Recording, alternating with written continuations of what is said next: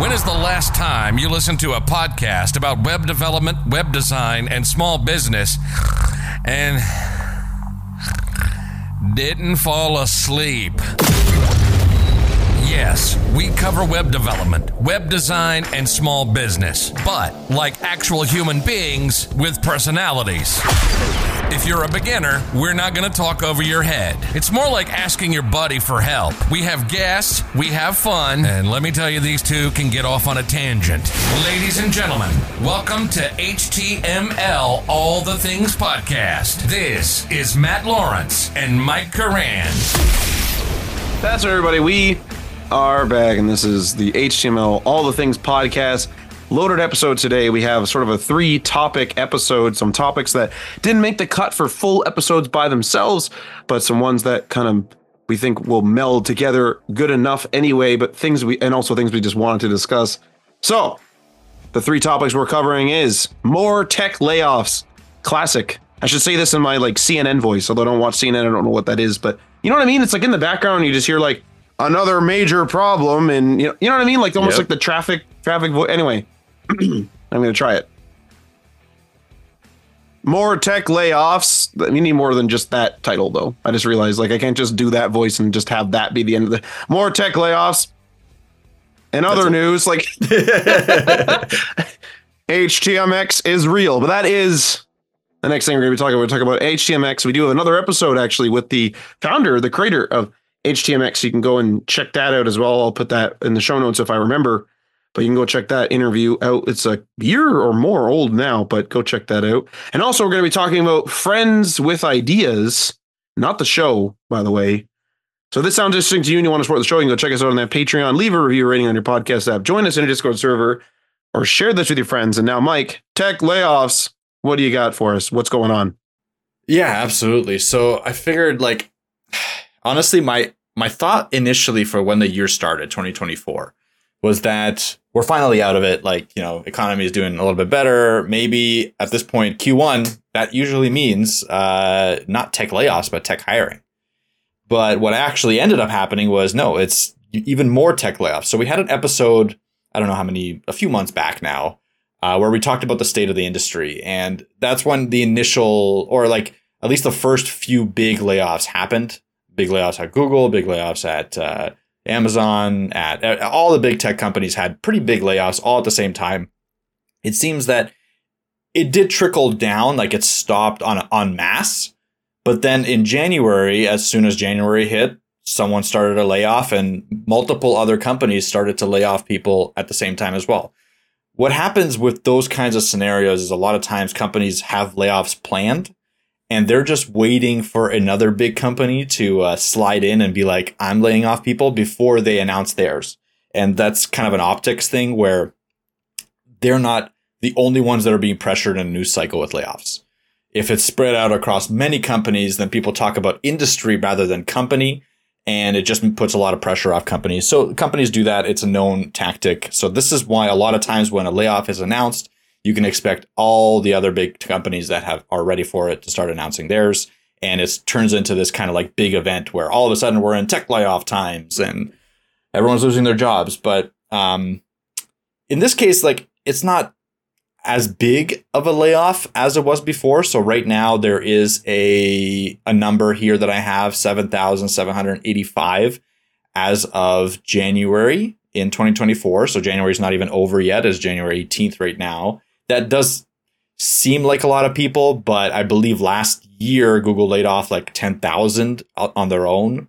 Um, so I mean, this isn't as big of a number as that across all the companies because this is across all tech companies that are tracked.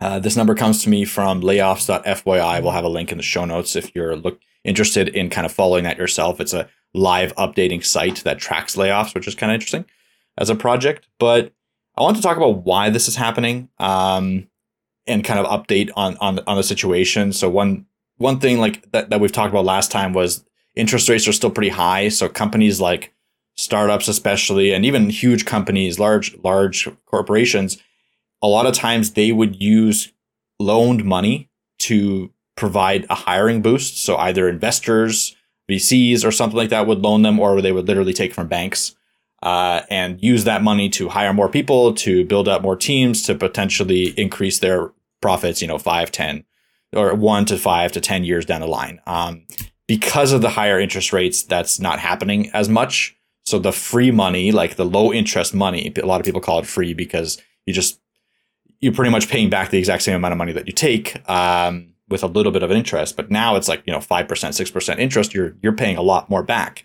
So people are, or companies are a lot less likely to take on larger loans in, with the risk, with a high risk uh, investment. So if like they have this really weird project that they wanted a team to work on that had like a 5% chance of, you know, 10xing income, those kinds of projects are starting to become less profitable and start to make less sense because a lot a lot to do with the high interest rates, right?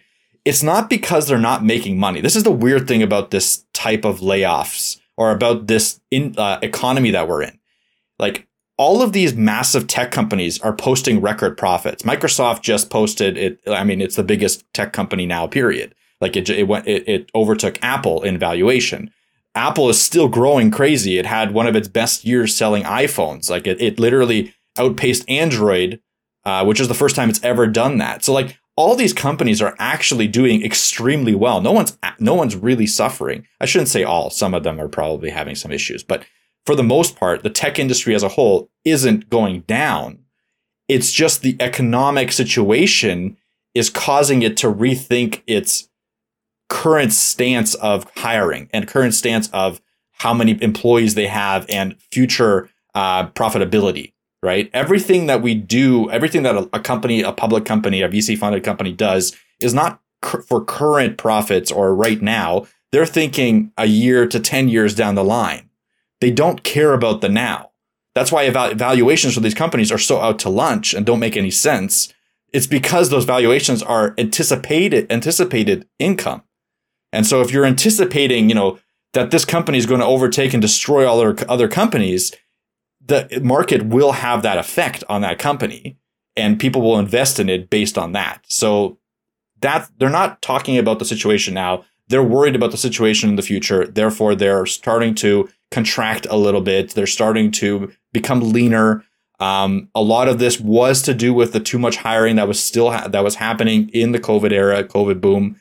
There was a ton of hiring, like we mentioned in the last episode. Some companies doubled in size, Amazon being one of them in terms of uh, employees.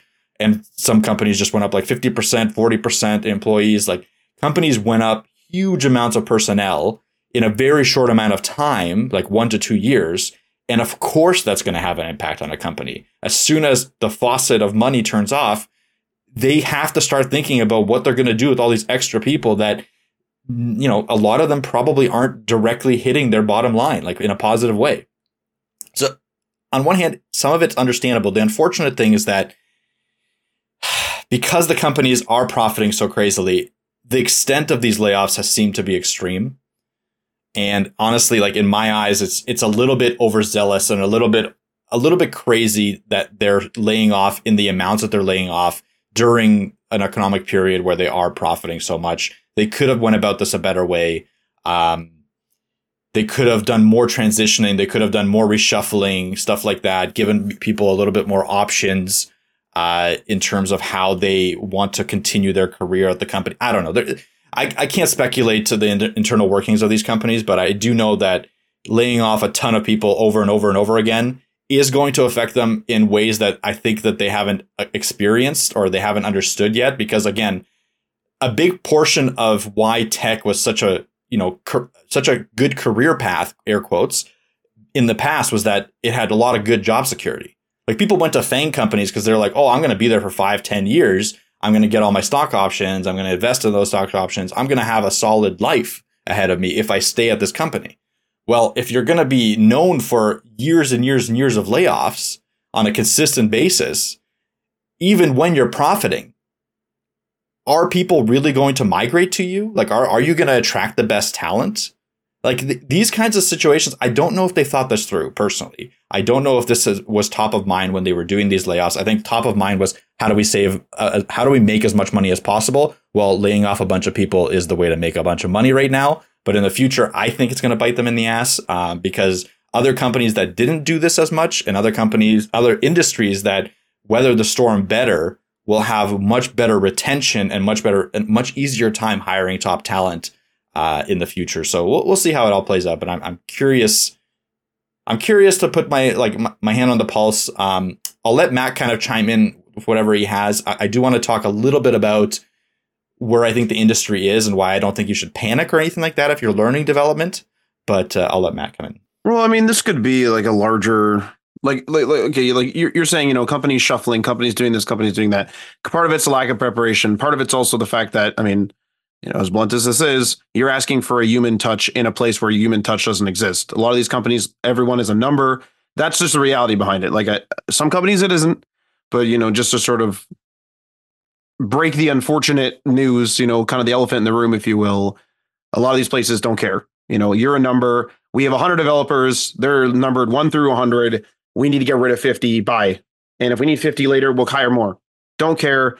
Let's keep moving. Right now, that's very crude. And, you know, I'm not advocating for that sort of treatment, but that is what happens, unfortunately, especially with massive companies. Like you were saying, you know, sometimes somebody, some company, I think you said Google was over 10,000 layoffs overall. It's like, do you know every single one of those 10,000 people and are friends with them on Facebook and chat with them and, you know, sit down with them for dinner and drinks every now and then? No. You know, so unfortunately, the human element does get removed from these companies, whether due to nefariousness or due to logistics. Th- that does happen, you know, to an extent. Um, it's unfortunate. And, you know, smaller companies, can be that way and some smaller companies aren't because it's more of a human touch and they all hang out with each other or maybe they're even all friends and things like that. Like that does happen in these bigger companies. Things are becoming logistically unfeasible for everyone to be a quote unquote family or whatever you know kind of advertisement that they say which is unfortunate. Also we've had the debate as well like you know whether they're whether we're going to see a huge economic downturn. In canada we got mortgages coming up you know, not to be and making this an economic podcast. We got mortgage renewals coming up. Many people are just going to lose their houses straight up. They're going to have to sell their houses because the uh, mortgage rates have gone, you know, through the roof, and people were barely making it as it is. Uh, rents have raised and everything else. That's just the reality here, you know, in Canada, unfortunately. Um, and this does touch the tech sector. You know, I'm not an economist. I'm not a person to ask about investment advice, nothing like that. Obviously, I can only talk as a citizen seeing things, right? Some of the stuff I'm seeing in social media is all of it true? Who knows? But there are going to be some people that are going to lose their houses. There are going to be some people that are going to have to downsize. And there's a very good possibility that maybe they won't be able to downsize because there may not be anything to downsize to. So, because we have a supply and demand problem in Canada with with housing. So, I mean, you can look it up, look up our housing bubble if it even is a bubble. I don't know, I'm not an economist, but like that's going to affect things too, right? And uh, you know, it's an, it's affecting America as well, not to the same extent as it is in Canada for the, in terms of uh, the housing bubble. But you know, not to you know rant and rave and all this, but is that a consideration in these tech layoffs? Is that a consideration where they're going to say these people are going to stop buying iPhones and they're going to start keeping iPhones and keeping their phones and keeping their tech and fixing things rather than replacing things? You know, and are we getting ready for a huge recession? Are we getting are we getting ready for a huge depression? Like who knows? I do know that when the first initial tech layoffs happened last year, that people were already referring to it as the recession. Now I see people referring to it as the recession again. Is this a recession? I don't know. Um, but I like it's possible that the money tap that all these companies are you know kind of raking in the money now that the money tap might start might start going away because you know we we've potentially hit the breaking point. Uh, I do know I, I collect like a lot a lot of people a collection of people uh, and Mike I'm sure you do too that you know have no savings have nothing like this and like with prices increasing like they can't buy a new iPhone you know what I mean they're at that point and that's going to affect a lot of people and so the same thing goes for websites. If we were to, you know, bring it into the web development sphere, if you're a person that, you know, really wants to start a business, but you have zero dollars and you're worried about paying the rent, are you gonna, you know, take the risk of starting the business? Maybe not. You know, there's a high chance no. And then there's probably even a lower chance of you contacting a web developer, and probably even a lower chance of you being able to afford a web developer to build the project out for you. You might not even be able to afford a no code tool to build out a marketing site for yourself, like a Webflow or, or like a WordPress.com, not even self hosted. So these are like otherworldly, like uh, uh meaning outside of the tech industry, effects that these companies may may see as snowballing and may affect things. But I will say this is like what I'm saying is all doom and gloom. And I've heard the doom and gloom for like several years now. We all have. The recession's next year. There's a recession next year. There's a recession next year. I mean, that's been said what like for over 10 years or something 10 like years, that. yeah. And it's and it hasn't happened. So whether what I'm saying is nonsense and you know you're gonna brush me off as the old man grumbling about mortgage rates, maybe. We're, we're in unprecedented times. It's either going to be a recession or it's not. And people are saying it because one year maybe they'll be right. Uh, but everyone is always guessing. In economics in general, everyone for the future of economics is guessing. There is no, the experts are all guessing. They're making educated guesses, but they are guessing because every time, every situation is different. Uh, as we progress as a society, things become very, very different. Uh, so we don't know. We don't know what's going to happen tomorrow. We don't know what's going to happen next year. Um, and neither do companies. So companies might speculate that stuff is not great. And, you know, if it is not great, they could be gigabrain, or if they isn't, they could have laid off people for no reason. That's the that's the other uh, Yeah. part of this. But They they're, could they're over- probably doing it overlay based on- yeah, they could overlay off. So we'll we'll see what happens. Um, I do want to kind of mention a couple things. Uh, one thing to the people that were laid off. If some people, if some of the layoff laid off people listen listen to this podcast, I think Jack Forge had a really good way of putting this. Layoffs are not the same as being fired. Layoffs are an economic decision, not a performance decision, almost all the time. When people are chosen, a lot of time those departments are chosen at random, even, and it's not on the person's stake because a lot of people will be like, "Oh, you, if you didn't survive a layoff, you weren't the best at the company." That is a very closed-minded approach to it. A lot of times, again, Matt mentioned 10,000 people were laid off. The people that were doing the layoffs have no idea the performance impacts of those 10,000 people. They were doing it from a pure economic standpoint, like, hey, these people cost a lot of money. The, these cost sectors can be reduced without destroying the company, et cetera, et cetera, not thinking about the individual. And that's how you should view it as well as a person that was laid off. This isn't a indication on you. And on your resume, this isn't going to be a huge detriment at all if I were to be hiring and I saw you were laid off, that would not be, or you told me you were laid off, I would not think any ne- any negatively at all. If you told me you were fired for negligence, okay, that's a different story. Obviously, I would need to understand that. Whether you tell me that or not is also up to you, kind of thing. So maybe don't do that. But regardless, a layoff isn't the same as being fired. It is not a negative point on your resume, in my opinion, and in a lot of hiring managers' opinions that I've talked to.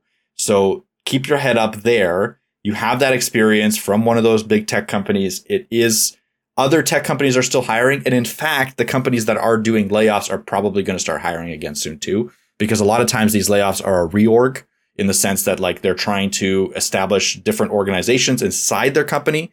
And then they're going to need to build up those organizations, maybe not as much, but at least to some extent. So you might be able to hop from, you know, Microsoft to Google or whatever it, whatever it is. Uh, so don't, don't put your head down. You still have a solid resume. It's still a really good factor. Um, and, and then the other side of things I, I kind of wanted to address is the people that are getting into the industry right now. And I think this is like a lot of people I've seen on Twitter or I've seen in other social media platforms say like, oh, should I even try to be a coder anymore in 2024? Like with AI coming and the layoffs that are happening, should I even try to get into tech? And my answer to that is yes, but it won't be as easy as you thought maybe in 2021 or 2020. Um, it will be just as hard as it was before that, though. Like, I don't think the challenges of getting into tech have increased substantially or decreased substantially since 2019 or 2018, before there was a boom. Uh, it's always been pretty challenging. You've always had to go through several rounds of interviews. You've always had to have that portfolio. Uh, you've always had to have uh, that extra little bit to differentiate yourself from the plethora of candidates because tech is still a pretty well paid uh, um, industry and a fairly good workplace environment industry as well. So it's still, people still want to work in tech. So there is a lot of competition. But that's why you're listening to this podcast because you want to gain that edge. You want to get ahead. You want to have that step one step forward. And by listening, you're getting yourself a little bit more information. You're getting a little bit more motivation to do the next step, which is obviously either network, build that portfolio, uh, join that community, find find different ways that you can differentiate yourself from the thousands of other candidates potentially that are out there. You could still make it into tech in that in that capacity. That has not changed. Like I said, that's what I want to kind of put down to people that are worried and are thinking about giving up. It's still possible. It just will require some more effort. Well, there is a question there too on you on a personal level. If you're in, if you went into tech to try to find an easy job, that easiness has has worn out, as as as, as overstayed its welcome. And there's you know a degree of difficulty of getting into any industry, and that those industries will often shift as almost like how stock prices do. They shift all the time due to market conditions and different you know big players doing things and things like that. So I mean, if you're a person that chases the easy way, you're probably used to moving on you know, you might you may have thought I'll get into tech and it'll be super easy, and it isn't right now. So you may want to move on to something else. But you probably have already done that three or four times, whether it's career path or anything else in your life. Like, oh, this hobby got too expensive. I'll move on to something else. But the people who are really passionate about, say, that hobby, or in this case, this particular uh, field, they're going to double down and they're going to make cooler portfolio projects. They might even try to do stuff where they do some freelance work to you know subsidize their income or they may try to you know become influencers and work on youtube you know making content and things like that. Like the, the people that are passionate about web development are going to double down at a time like this because they do not want to lose the idea of not working in tech and not working in web development. But if you're a person that doesn't really care about working in web development and you're just there for the money or for the ease of it the ease has seemingly dried up for the time being could it come back? Yes. So I do want to bring that up because there are going to be different people here where some of them are just going to think, some people are just going to think it's going to be super easy. That seemingly has gone. There may be easy ways to get into everything. You know, there's a million more, well, more than a million businesses out there. And there may be some, like, there may be some industry out there that is going absolutely gangbusters. I used to work at a company years ago where they loved economic downturns because every economic downturn, they skyrocketed because they used to make I'm not going to say what it is, but they used to make stuff that people would buy during an economic downturn and they loved it. They were like, oh, economics going down? Perfect. Let's hire some people, spin up more stuff. Let's go. Let's make more, make more, make more because we're going to sell more. And it happened every single time. So you know, it's different everywhere. Mike and I have discussed, you know, branching out. You don't want to like work in tech, but you don't have to work at a tech company. You don't have to work at Microsoft. You can go work at the post office because the post office has shipping trackers that are online, things like that. This is where this is this is I think these kind of downturns, you know, should make you almost like audit yourself and make you wonder, you know, if tech is difficult to get in or stay in or if the the wages get squeezed and I'm affected by that whether due to my, you know, responsibility of paying mortgages or whatever, or due to the fact that I just want more money, maybe it's time for you to move on. And again, if you are one of those people that you know want the easy way out or whatever, then you're probably used to moving on anyway, right? Um, so maybe that like I just think you need to kind of do like a bit of a self audit and see whether or not this like industry is for you at a time like this. If you're not willing to weather the storm, maybe this isn't for you. Yeah, exactly. I think that's a really w- good way to put it and kind of wrap up this discussion. So, with that, uh, let's move on to the next piece of news or tech stuff that we want to talk about, which is HTMX. Uh, if you have been around Twitter or the tech sphere in the last year or so, you would have probably heard of a little library or a little meme account called HTMX. Uh, this is a really interesting story, actually. Uh, first of all, uh, Matt and I actually interviewed Carson, who is the creator of HTMX, I think in 2021 or something like that. It was a while ago uh, it, maybe even 2020. I can't remember, but it was a long time ago, well before the popularity uh, skyrocketed. Um, and it was a really interesting library to us because we're really big fans of pure JavaScript and pure HTML and pure CSS. And what HTMX allows you to do is kind of step around JavaScript almost in your front end. You can do a lot of your coding, like you can actually be an HTML programmer. That's one of the memes that you can apply to HTMX uh, because they use something called hypertext, which is uh, at like essentially HTML attributes to be able to interface between your client, which is like your website, and a server, which would be host, which would be doing the logic in whatever language you want, uh, and generating the HTML that would then be sent over to your front end to be replaced and interacted with using that hypertext on an HTML element. So it's a different approach to front end frameworks. It's a completely different way of thinking about it. It's been around for a while in different variations. I think Intercooler JS was one be- way before uh, HTMX. is made by also maintained made by Carson, by the way. Uh, and uh, now it's kind of just gone into the spotlight. And I wanted to discuss why that happened um, and a little bit about what it is and what I think about it. But essentially, HTMX got into a GitHub accelerator program last year. Uh, and with that kind of little push, I think the creator of HTMX, Carson, who is a very talented marketer, as it turns out, uh, went full, fully into creating HTMX and b- making it better and advertising it. He advertised it with memes. Like all, all of Twitter was constantly filled with people becoming HTMX CEOs for whatever reason, and a bunch of different laser eyed beasts talking about HTMX. And all the YouTubers and streamers were all talking about HTMX because Carson and HTMX Twitter account was just posting memes all the time and talking about how HTMX is for real developers and talking about how it's easier and how it's great that you can use whatever backend language and whatever other meme content you could possibly imagine around that, around web development in general, really. And that put a lot of eyes onto it. And uh, it went from when we talked to uh, Carson at around 2,000 stars on GitHub to almost 30,000, 27,591 as of today stars on GitHub. That's a pretty meteoric rise for a really small UI library. That's pretty niche still, in my opinion. Uh, but it's it's taken off. Like, and people like it. Like uh, the thing about this is that yeah, he he does meme a lot, and there's a lot of like really. really superfluous conversations and stuff that doesn't really matter to HTMX really as a thing. But the reason that people keep coming back to it and people talk about it in general is because it is a pretty good way of interacting with the website, especially if you're not a fan of JavaScript.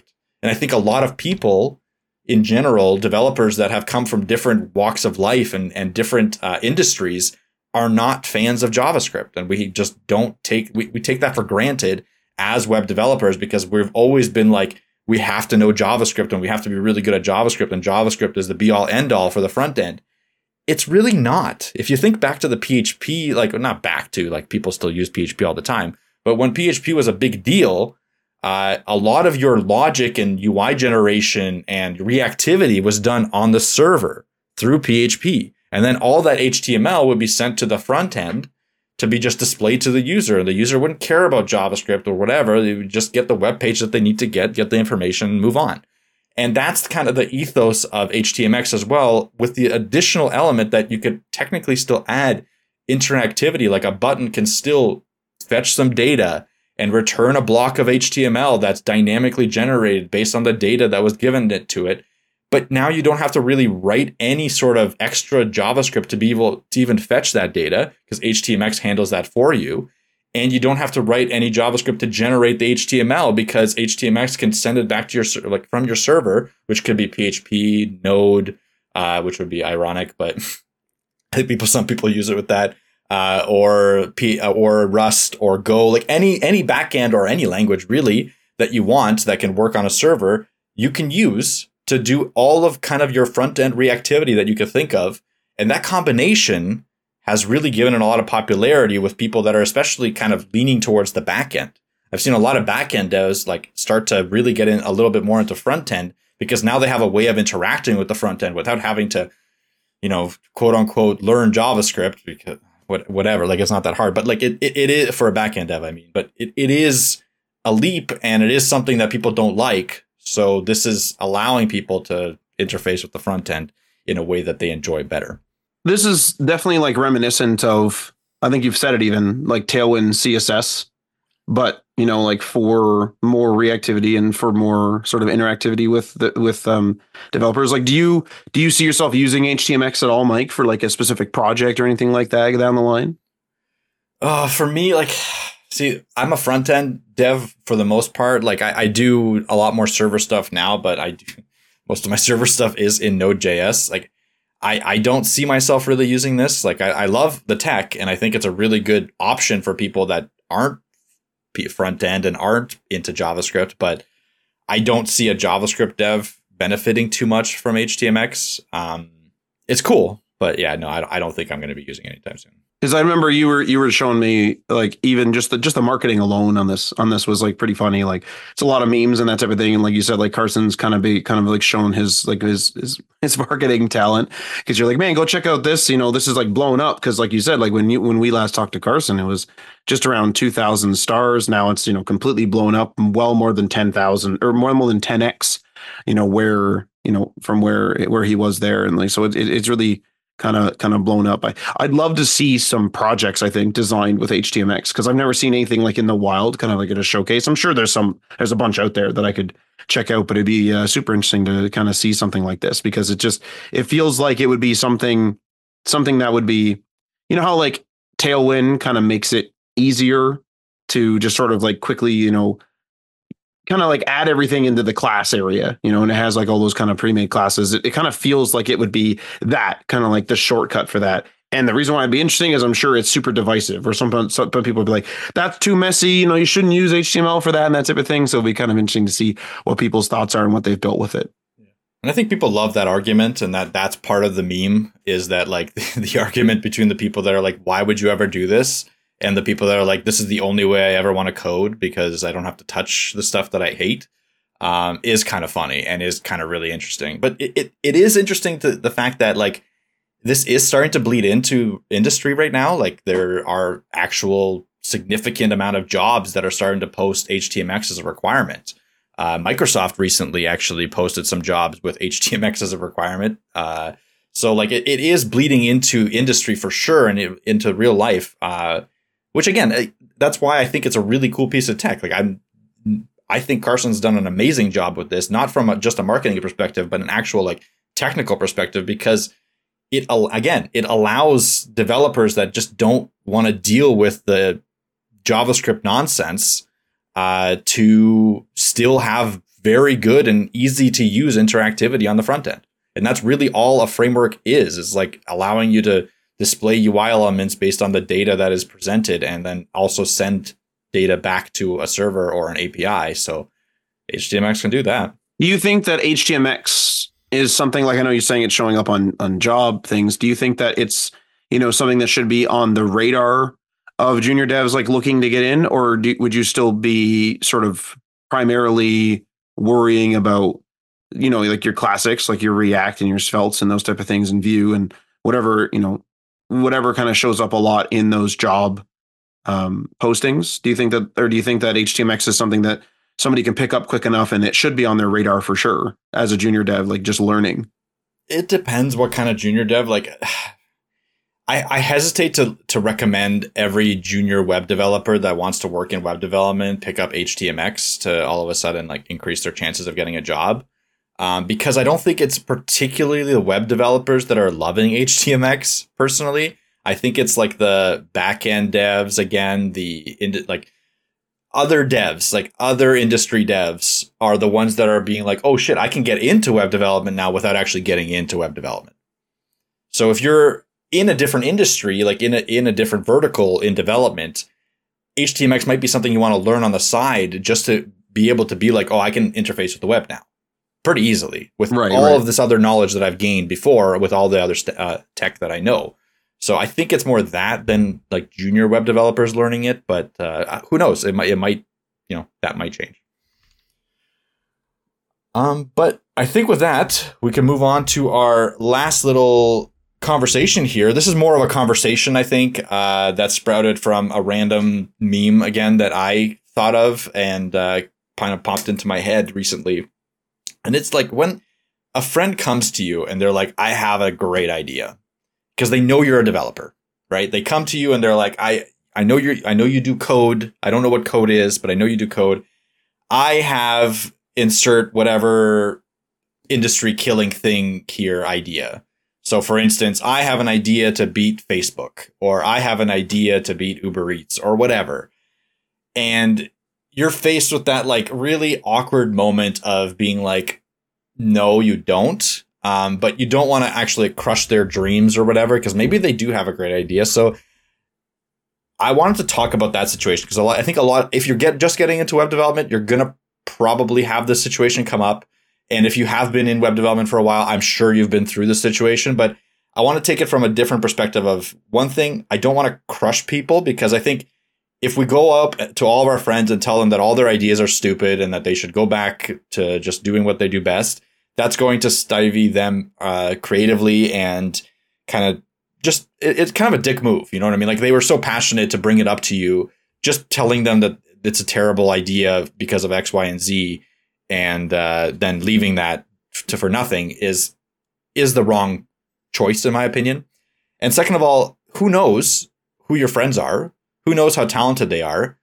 Maybe there is a situation where it does make sense and you should pursue it. So those are the two angles that I wanted to come at it from. Um, and then like, you know, get, get, get Matt's opinion on how he handles the situation. But for the first angle, uh, where a friend kind of just comes to you and you're obviously know that the idea is pretty bad. So like if it's a Facebook competitor or something like that, what I really like to do is I kind of I break it down to them in terms of like this is what you need to be successful in this space, right? Like if you want to build a Facebook competitor, you need to be able to onboard, you know, 15 million to 20 million users in an X amount of time. Like how what's your like I, who cares about the tech? Who cares about the code? Who cares about the, what what it's going to look like even? What's your strategy on that? Like if you're really passionate about this, it doesn't matter how you get there. It's like the strategy of and the and the dedication that you have to getting to that number that you need to prove that it's a potential concept that is good. And 99% of the time when you break it down in a way that like explains to them how difficult it could be to reach the number that they need to reach, they'll be like, "Oh, you're right." Right? Like and, and they won't be like you're right like, "Oh, I'm an idiot." They'll be like, "You're right. Like this would take X and Y and Z and Z. Like I don't I don't have the time for that, or I don't have the experience for that, or I would need to hire for that. Like it would just take a lot of money or whatever. And it, it's an easier way to let them down because it's a logical way to be let down, uh, rather than being like, oh, that's a dumb idea. Um, and the times when it's different, the times when it's like a little bit of a more realistic idea, and this is how you can like vet a friend essentially as like if they're really serious what I like to do in that situation, like let's say like, hey, I want to have a a thing that like goes to all the restaurants, uh, like an app that goes for all the restaurants and picks their uh, cheapest meal, right? And have like, you know, like that, that sounds like a decent idea, maybe, like whatever. In that situation, I do kind of the same thing, but I take it to them a step further and be like, hey, if you're serious about this, like think about the data entry you're gonna have to do. Pick a city and try to try to get it done. Like try to like you don't need to be you don't need to make a pretty app for for something like this to prove proof of concept it. Create an Excel sheet, call every restaurant and ask them what their cheapest price is, or go on their menu, go on their online uh, thing and take their cheapest item, and then update that every week, and then see if that's a doable thing that you could scale. And if they do it, and that you could see that hey, like they've made this Excel spreadsheet, they've gone through it, and they do it for a couple for a few weeks, and all of a sudden it's like you know they've shared it across friends and the friends like it and stuff like that. That's a proof of concept. Mm-hmm. that's a real that could be a real idea. Like if they find a way to actually like do the thing and put the effort in then like it becomes a situation where like oh maybe we should partner together. You're obviously invested in this like from from an idea perspective and a time perspective. It would be fun to work with you. Like it's not a big deal. I can put a couple hours in every week and it could be fun. Worst case scenario, we just have fun together. Best case scenario, I mean, you've already proven that a, hum- a bunch of people are interested in this. It could be something. So those are the like two very drastically different situations, but handled in kind of a similar way to come to a goal of like, it could be fun to build something with your friends, but you need to make sure that the person you're going to be building with is invested in it, essentially, in their own, like, it's their idea are they willing to prove that it actually is a good idea? Well, I, I like your idea of kind of giving them something to, you know, something to do, like a task to do to to vet how serious, because you don't know how much they're a fan of just the process of just, oh, I like coming up with new ideas and sort of like writing broad strokes things. And I like the idea of having this big company that's going to, you know, absolutely be the next big Facebook or whatever it is um, but then when the actual legwork comes in and they have to actually do something, they're late. They don't really do it, and it's sort of like okay, they're not really a fan of this. They're just sort of maybe enamored by the idea, or they like idea generation and they're not really there for the legwork of creating this thing um, because it, it is a serious problem and, it, and, it, and it's very possible that it could become a very lopsided relationship and that goes for you too though as the developer if they if they come to you and you're not super into it and you assume that they're not super into it but they are super into it and then you don't you don't really pull your weight you know it looks bad. And there's been so many projects that I've been a part of whether personally or even professionally where there's just one side of it not willing to pull their weight. This goes into companies as well. This is not only just you know your friend doing this although it's really is the same principle. I've absolutely been in companies where they say don't worry we'll loop in enter department here and that department is either not willing, doesn't want to do it, or it's something like they give us somebody who they know is going to screw it up, but they don't want to sacrifice any of their good workers. So they give you, of a better way of saying it, the worst worker on the team. They're completely useless. They, you know, they don't want to do anything, blah, blah, blah. Or they they constantly email back with like, you know, questions that have been answered. They're not answering emails fully these are things that can happen between you and your friend. And like again and and, and can and do happen in between uh, different parties in a company. And so the big problem really is is is when you shoot down their idea or you don't even shoot down their idea. You just sort of go like oh yeah like you know i'm like i don't have time for that right now. And they kind of like kind of push you for it like oh come on man like it'll be good. It'll be fun. It'll be this. It'll be that that's where I really struggle with this type of thing. I don't know if you have any specific feedback on that, Mike, but it's sort of like, you know, we we we take your your concept of like kind of give them a task and see how they are. And then, you know, maybe if they do that task, maybe you would be interested. But what happens when you're just like blatantly not interested, but you don't want to like shoot down their idea? Like my like hold part of my mind, if you will, says that you just say that to them. And if you just say, hey man, I'm not interested, and you just sort of like put up that brick wall, but if you do that, right, and you do that and it's sort of like a permanent, you know, sort of like thing where you're like, hey, you know, I don't want to work with you. Um, if they're passionate enough about the idea, they'll just work around you. So it's almost like a vetting process. Whereas if they're so offended or whatever that you don't want to work with them, that they're just going to shut down their idea, then it wasn't that good of an idea to begin with, or it wasn't a good idea for them to start it to begin with because it because it was so fragile to be shattered, you know, so easily by something like that. I don't know how to handle that, to be honest with you. I have a hard time with that too, but I, like I, I just use the if I don't have time, I don't have time. So that that is a very real excuse that I use quite often in that situation I'd be like, listen, I, I'm just swamped at work. I have a family. I just can't deal with, I can't do that right now. Like it's, it sounds like a cool idea. Maybe you should try it, but like, I, I can't help you with it. I've done that before.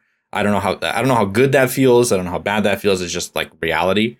That's, that's real life. Um, if it's something again that you're really not interested in, or you think is a really bad idea, I, I, I go back to that, the method of breaking it down to them in the way that will hopefully either like put up a barrier for not to put up a barrier that's a really bad way of putting it but like explain to them why it's a bad idea from not an attacking perspective. From a perspective of like real life like this is what these companies have to do to do what you're trying to do right? Like this is their server costs these are like this is how much how many employees they have like this is why it's hard to do this uh and then let them make the decision themselves at the end of the day. Like again you don't know who you're talking to. You don't really know who your friends are all the time. Someone might like find that idea all of a sudden and be like, listen to all of your feedback and be like, no, I still have this idea and I'm going to do whatever it takes to get it there. And right. Like, that's fine. Like that, that's perfectly fine. And that's not, it's not your job to destroy them.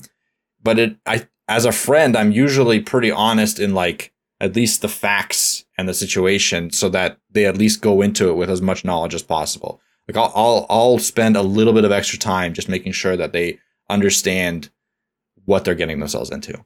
Right. Well, I do have a rebuttal to that, but before I do that, I want to update you all on my caffeine intake situation. Now, these episodes may be uploaded in kind of a random order, so you may hear hear uh, me talking about it out of order, the story out of order, but you can piece it all together because it's pretty simplistic. But I am happy to report as of right now, uh, I have been on, um, with very few exceptions, one coffee a day for about a week. Um, I've been doing the decaf game. I've been doing the one coffee in the morning, and that's it. Just one coffee. The rest of them have been decaf if I have any coffee. Uh, I'll have Magic Mind sometimes in there as well, and that's it. Like that's my caffeine. That's my like pick me up, whatever. The few exceptions that I do allow myself are, of course, like if we're at dinner, you know, it's kind of an event. You're at dinner and it's like, let's have a coffee. I'm not going to be, you know, I'm not going to not do that. But I will say this is I'm much calmer. I'm not freaking out as much. I used to like break out into like mad sweats and like freak the absolute crap out uh, at my desk about stuff. And that that that was just how I handled everything. I don't know if that's good or bad. That's pretty well gone. I've only had like a few moments where it's like, oh my god, this is really bad. Like I, this is not good, you know, type thing. Um, and then it's gone away really, really quickly. So I have like like Magic Mind has absolutely helped me sort of wean off of coffee and and you know help me focus during the day and those type of things whenever I have it. Even over the weekends, like I figured the weekends would be like a cheat day, and I'd be like craving the caffeine, and I just have the decaf. I just have decaf instant coffee, and I'm just fine. Like I'm just not. I'm just doing fine, and I'm probably going to move over. Like I do have an espresso, so I'm probably going to move over to decaffeinated there. But like the point is, is like I am, I I'm a lot calmer. I'm not freaking out. And like I got here quick. Now I don't know, you know, everyone's unique and you know, some people are probably going to be probably would have drank way more coffee than I ever did and some people are going to be way less and still think that they're sort of addicted. Like some people still think some people that I've talked to think that they're addicted you know, at two cups a day where they're like, oh my God, like I had to, I had a cup at 3 p.m. and it kept me up all night. I've never been that person. Like I can have a cup at 10 p.m., go to bed at like 1 a.m. and I and I'll still fall asleep if I'm tired at that time. But like the coffee has never been the thing that that that's kept me up. So everyone's unique in that way. But no, like Magic Mind has absolutely helped me on this journey and a journey that I didn't even set out to do. I was just originally going to be like, okay, you know, I'll try this stuff. I'll try to just replace a coffee and see if I can replace a coffee. Then I'm like, hang on, I'm a little bit calmer maybe maybe I should try this like maybe I should try cutting out one of the coffees. So, you know, again, down from 2 to 3 coffees in the morning and multiple during the day down to just one coffee. And that's a real thing. Like I am uh, I've had one coffee, it is empty now and I'm probably going to warm up the kettle after and go and get another whatever. And I would like to say also I'm cutting out like I haven't even cut out because I just don't naturally drink this stuff. I don't really drink pop, you know, or soda, if you will. I will occasionally have like a zero zero sugar one. I'm mostly drinking bubbly, which is like Lacroix. It's just bubbly water with a bit of flavor in it. So like bubbly life, bubbly life, the bubbly life, and which is obviously like a subreddit that is also taken off as of recently. But no, like Magic Mind has absolutely helped me reach this point. And if anyone in my family had ever a- had asked me, you know, how do I get off the caffeine, I'd absolutely suggest to them, hey, try this out. It worked for me because like I'm I'm living proof. Like I just today I forgot to have it and I'm just totally fine. It's it's absolutely helped me, you know, stay level. i have actually lowered my caffeine intake, and and I do notice that when I take it on like really busy days, when I do take it, it helps me focus. I'm laser focused. I'm there, just like what my caffeine addicted friends and family may, you know, seek from their coffee. Oh, I'm about to go into a meeting. I have to have a coffee. Maybe that's what they're maybe maybe that's what they're reaching for. It's certainly what I used to reach for. I don't reach for that anymore. And I'm leaning slowly but surely toward trying a matcha drink, which is one of the ingredients in Magic Mind. And, it, I'm, I'm, I mean, I'm not, I'm no chemist, I'm no doctor, but I assume the matcha is one of the things that has less caffeine than something like coffee. And so I assume it's one of those things that really like kind of help me wean off of coffee as much. And I just have it in the morning now. So, and it, I assume, I hope that uh, just a straight up matcha drink will taste great. But again, it's in Magic Mind. Go check that out. And if you want to check out Magic Mind, you, the listener, want to check it out, you can go check it out. They have a January promotion. You can go check that out. We have a unique link. It is magicmind.com slash Jan HTML and also a unique promo code HTML20. The link will be in the show description. It will also be in the show notes. Go check that out. And if you use, if you use both the link and my code, you're going to get the best deal off. You're going to get up to 75% off. The January 2024 promotion specifically is that you get one month for free when you're subscribing for three months. And if it's way past January and you're like, shoot, I missed this promotion, it's okay. You can still use that promo code HTML20 for up to 20% off one time purchases. Go check that out. If you're trying to get off a coffee or you're trying to replace one of your coffees during the day, you're trying to get a little bit more flow, more, more focused, enter sort of a flow state, if you will, go check that out. Mike, my rebuttal for your thing is what happens if someone's coming to you and asking not for, you know, I have the next big idea. What happens if they come to you and they're asking you to help them in their developer journey career? And it it's kind of the same it's kind of the same set of of, of um parameters there where they're going to be like i'm going to go into microsoft and like absolutely revolutionize like people will come to you with stuff like that or or they'll come to you with stuff like you know i'm gonna i'm like the best programmer or whatever like you know i'm using this super advanced thing called html and it's like uh-oh sorry to say this but html is not that advanced so how do you help someone there because we know we're talking about letting people down off of their next big idea what if their next big idea is just like, hey, I just want to work with you. I'm not trying to make an app. I'm not trying to, you know, you know, revolutionize the industry, but I'd like to get a new career. Like, how do you how do you deal with that? Like, obviously, if you have time and they want to mentor, that's great. But what if you just don't have the time to mentor either? Yeah, I, I, I mean, I've had this uh, situation happen many times. Uh, I do a very similar thing where I give them a task of like, here's three or four courses that I get started with. A lot of times it's going to be actually pointing them to Scrimba, uh, where they have a really good like interactive editor. They don't have to worry about setting up their environment and all that. Like it's just a little bit easier to get started at least.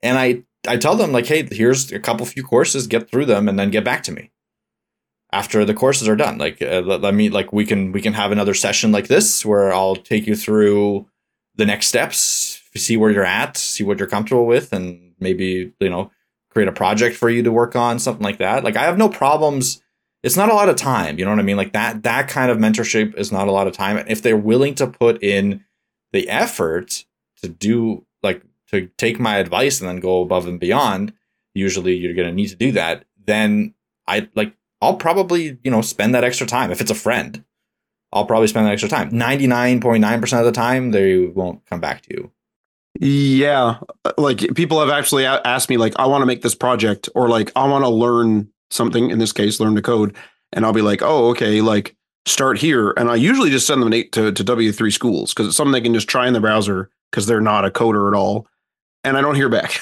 you know, you just don't hear back, yeah, and it's gone, and it's just like this is a, almost a lesson for both the like I'm going to be the next business entrepreneur or like I'm going to be the next biggest programmer for both of those things. It's like a teachable moment for us as web developers as like, you know, our time is precious. We have a lot of stuff going on, you know, for work and for play and for everything else going on in life that unfortunately like you can't just keep giving. Like could you could you imagine if like six of your friends around the same time came to you? It's like I can't pick and choose. Like do we start a queue up? You know, what do you do? It's just too many things. I remember years and years ago, somebody approached me and they said, "Oh, like I'm going to university for there's something to do with health, health like uh, physio or something."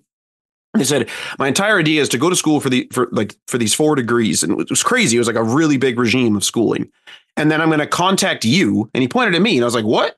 And he's like, "You know how to code," and he's like, "And we're going to make this app."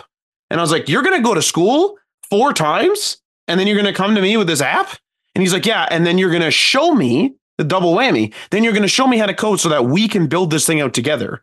I'm like, so am I supposed to like stay available while you complete four degrees? Four degrees. It's like some of them were certifications or something, so it wasn't full programs and yada yada, you know, the logistics.